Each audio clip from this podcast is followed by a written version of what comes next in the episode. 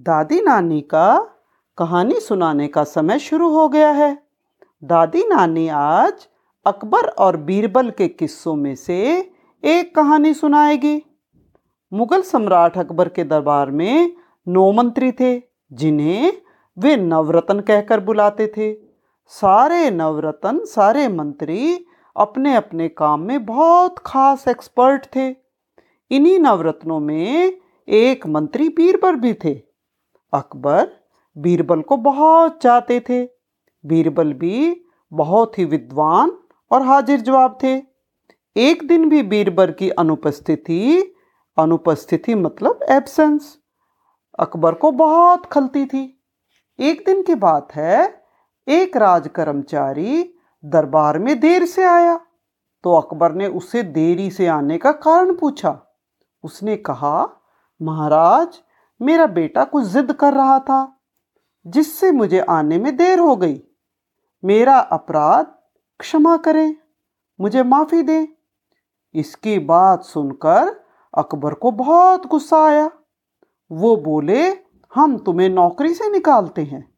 भला बच्चे की जिद भी देरी से आने का कोई कारण है? बेचारा कर्मचारी बहुत रोया, गिड़गिड़ाया, बोला मेरे बच्चे भूखे मर जाएँगे। पर बादशाह अकबर तो अपनी बात पर अड़े रहे। बीरबल को ये बात अच्छी नहीं लगी। उन्होंने भी बादशाह से उस राज कर्मचारी को माफ़ करने के लिए रिक्वेस्ट किया, लेकिन अकबर बिल्कुल नहीं माने। उन्होंने बीरबल से कहा, अगर तुम कहते हो, बच्चे की जिद के आगे कोई नहीं जीत सकता तो ये मेरे आगे प्रूव करके दिखाओ।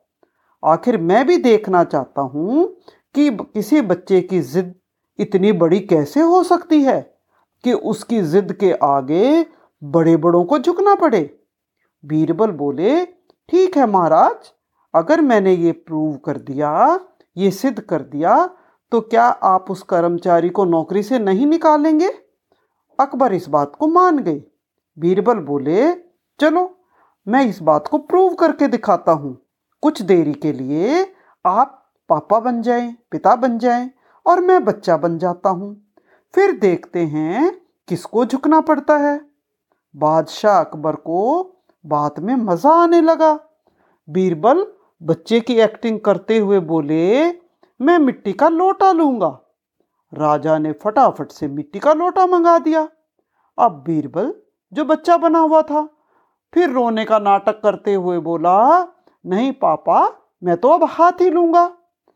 जो पापा बने बादशाह ने, एक मिनट में हाथी भी मंगवा दिया। अब बीरबल तो फिर भी रोए जा रहे थे। अकबर, जो पापा की एक्टिंग कर रहे थे, बोले, अब तुम क्यों रो रहे हो? तुम्हारे लिए लोटा भी मंगवा दिया, हाथी भी मंगवा दिया। अब क्या हुआ? बीरबल मचलते हुए बोले, लोटे में हाथी को डाल दो।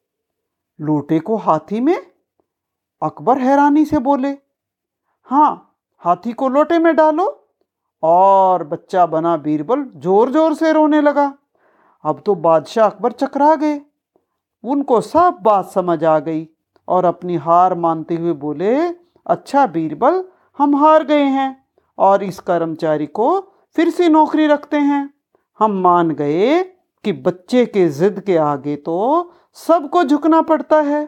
तो बच्चों आज की कहानी यहीं ख़त्म होती है।